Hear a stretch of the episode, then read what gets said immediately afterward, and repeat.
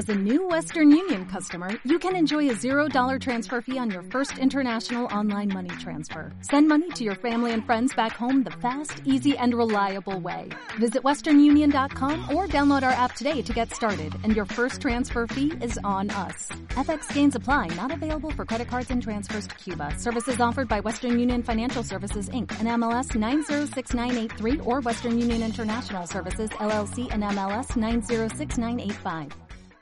Hola, ¿qué tal? Soy Carlos Mejías, profesor de DuFit, y hoy vengo a hablaros de la tensión mecánica y qué papel juega esta dentro de la hipertrofia muscular. Así que sin más dilación, vamos a ello.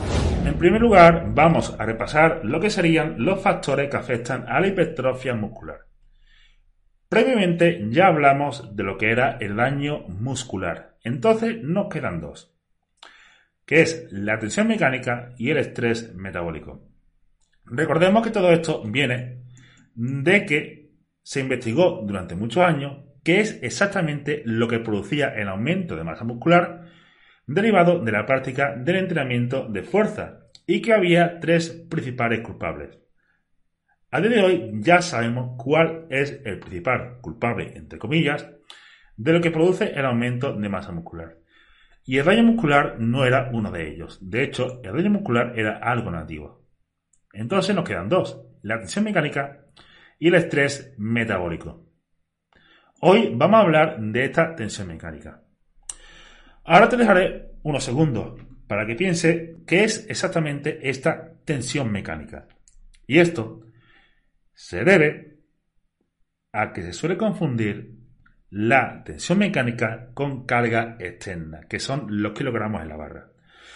La tensión mecánica es una unidad de carga interna, es una unidad de fatiga que experimenta el músculo y no depende para nada de los kilogramos que estén en la barra. Entonces, la tensión mecánica es la tensión que sufre cada una de las fibras musculares cuando se ven obligadas a generar algún tipo de fuerza.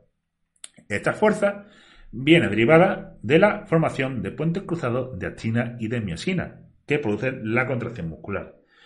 Y a más tiempo permanezcan unidos estos puentes cruzados, más tensión habrá en la fibra. Entonces, para que la tensión mecánica que experimente un músculo sea elevada, deben darse dos situaciones. Lo primero, que el músculo esté trabajando, es decir, que ese músculo se esté contrayendo. Y lo segundo es una velocidad lenta de contracción. Aquí tú puedes decir, vale, entonces yo cojo una carga y simplemente la muevo muy lentamente. De esta forma, el músculo está generando algún tipo de fuerza y debido a esta velocidad lenta de contracción, pues estos puentes cruzados permanecen unidos durante una gran cantidad de tiempo y por lo tanto la cantidad de tensión mecánica que experimentan estas fibras musculares pues serán elevadas. Sin embargo, esto no es algo tan simple. Y es que esta reducción en la velocidad de ejecución no debe venir, no debe darse de forma intencionada, sino que debe venir como producto de la fatiga. Y aquí quiero introduciros el concepto de lo que sería la unidad motora. La unidad motora hace referencia a la motoneurona, que sería el nervio, como el sistema nervioso, y la fibra muscular a la que inerva, es decir, a la que está conectada. Cuando esta motoneurona le envía la señal de contracción a la fibra muscular, la fibra muscular se contrae al 100%. Es decir, una fibra muscular o se contrae o no se contrae. No hay término medio.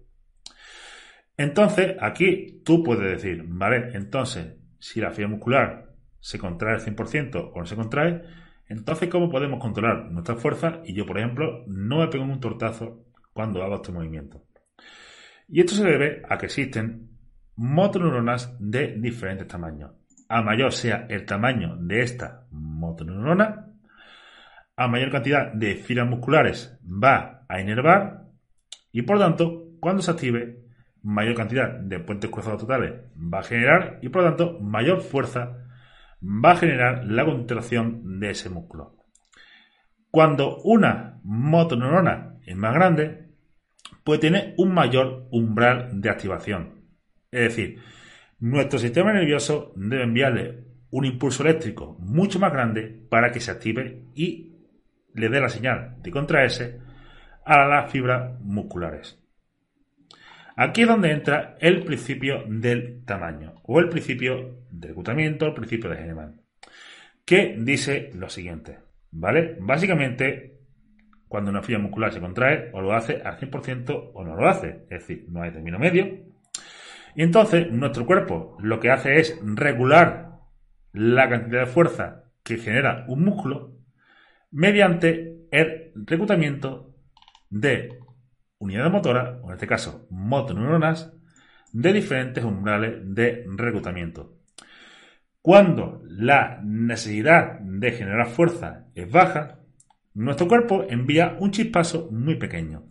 Por tanto, únicamente se activan, digamos, los nervios de menor umbral de excitación. Es decir, los que inervan a la menor cantidad de fibras musculares y también más pequeñas, que suele ser también la de tipo 1.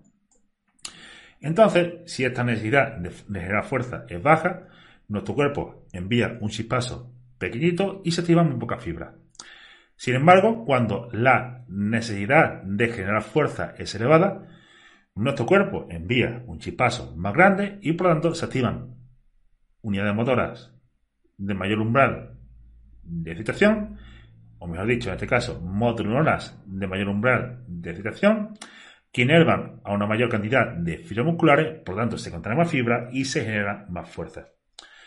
Partiendo de esta base, cuando nosotros realizamos algún tipo de ejercicio, nuestro cuerpo de entrada va a intentar reclutar la mínima cantidad de fibras musculares posible.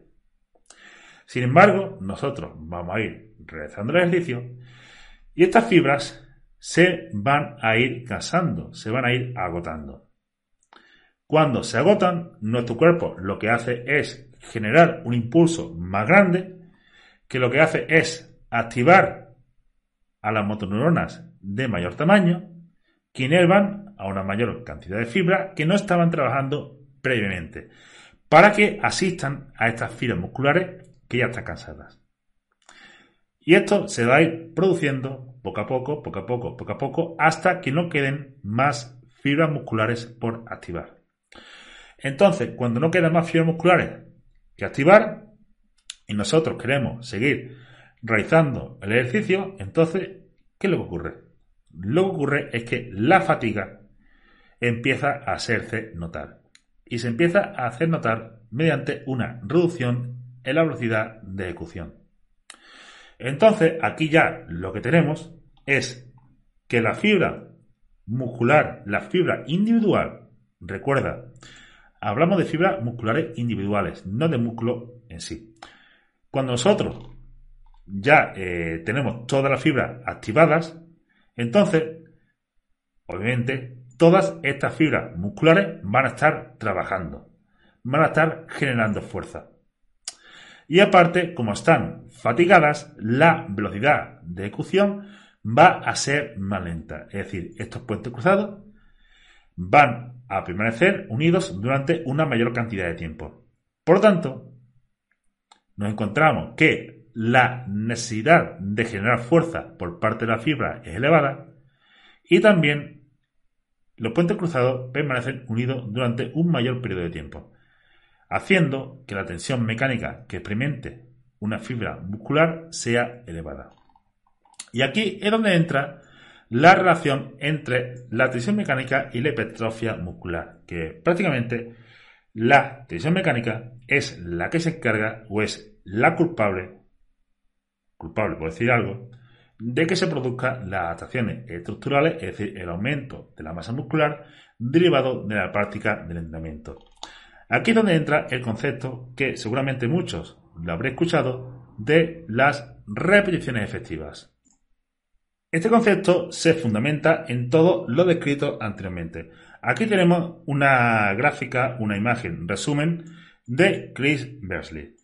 En primer lugar, como hemos dicho, la hipertrofia es el aumento del tamaño de las fibras musculares individuales. y se estimula el crecimiento de estas fibras musculares una vez detectan que hay una elevada tensión mecánica. Para que la fibra muscular detecte una elevada cantidad de tensión mecánica, debe estar trabajando y debe producirse una velocidad lenta de contracción debido a esta fatiga. Y solo aquellas repeticiones que involucran una gran cantidad de fibras que se activan mientras se acortan a una velocidad lenta, pues van a estimular la hipertrofia. Es decir, como esto hace referencia a la fatiga, pues básicamente las repeticiones efectivas van a ser aquellas que estén cerca del fallo.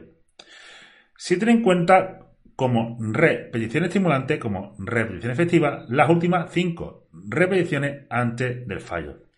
El resto, pues son consideradas repeticiones no estimulantes, es decir, no implican un reclutamiento de unidad motora lo suficientemente alto como para activar las unidades motoras de un umbral alto de excitación que controlan a la mayoría de fibras musculares que son más grandes y más sensibles al estímulo del entrenamiento y que por ende tienen una mayor capacidad de crecimiento. Entonces, teniendo en cuenta lo siguiente que hemos explicado, esta gráfica se eh, lee tal que así. Nosotros comenzamos, por ejemplo, un ejercicio, ¿vale? Yo qué sé, un curl a 12 repeticiones al fallo. Nuestro cuerpo, recordemos de inicio, va a reclutar a estas unidades motoras, a estas motoneuronas pequeñitas, ¿vale? Que inervan a una pequeña cantidad de fibras, ¿vale? Que además tienen poco umbral de crecimiento. Primera repetición, segunda repetición, ¿vale? Pum pum, se van cansando las primeras, envía un chispazo más grande y empieza nuestro cuerpo a reclutar, digamos, unidades motoras de eh, mayor umbral de detección. Seguimos realizando repeticiones, se van cansando, nuestro cuerpo va enviando chispazos cada vez más y más grandes, se van activando cada vez más y más fibras, ¿vale? Seguimos, seguimos, seguimos, seguimos, y va a llegar un momento en el que ya no quedan más fibras musculares nuevas que reclutar. ¿Vale?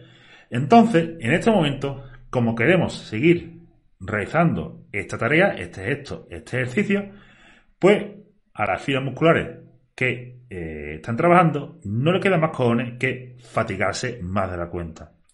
Y entonces esta elevada fatiga produce que la velocidad de la contracción sea más lenta y por lo tanto aumenta lo que sería la cantidad de tensión. Seguimos realizando repeticiones y aquí ya la tensión que experimentan estas fibras debido a esta fatiga es elevada. Es decir, la fibra detecta una gran cantidad de fatiga.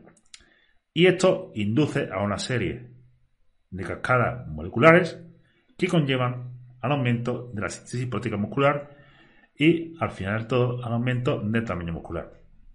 Entonces, ¡pum! Están todas fatigadas y realizamos una repetición.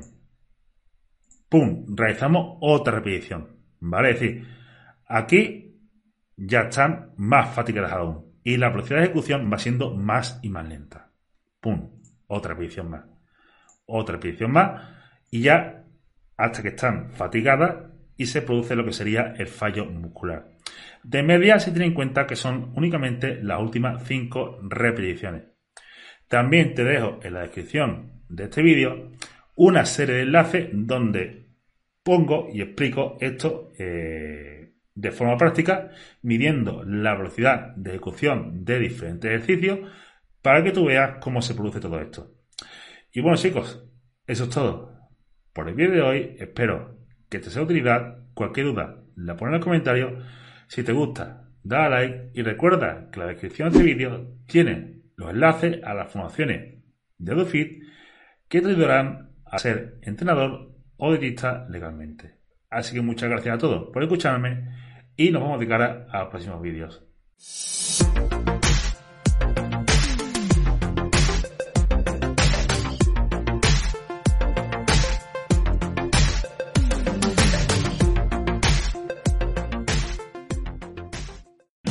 O'Reilly Auto Parts puede ayudarte a encontrar un taller mecánico cerca de ti. Para más información, llama a tu tienda O'Reilly Auto Parts o visita oreillyauto.com.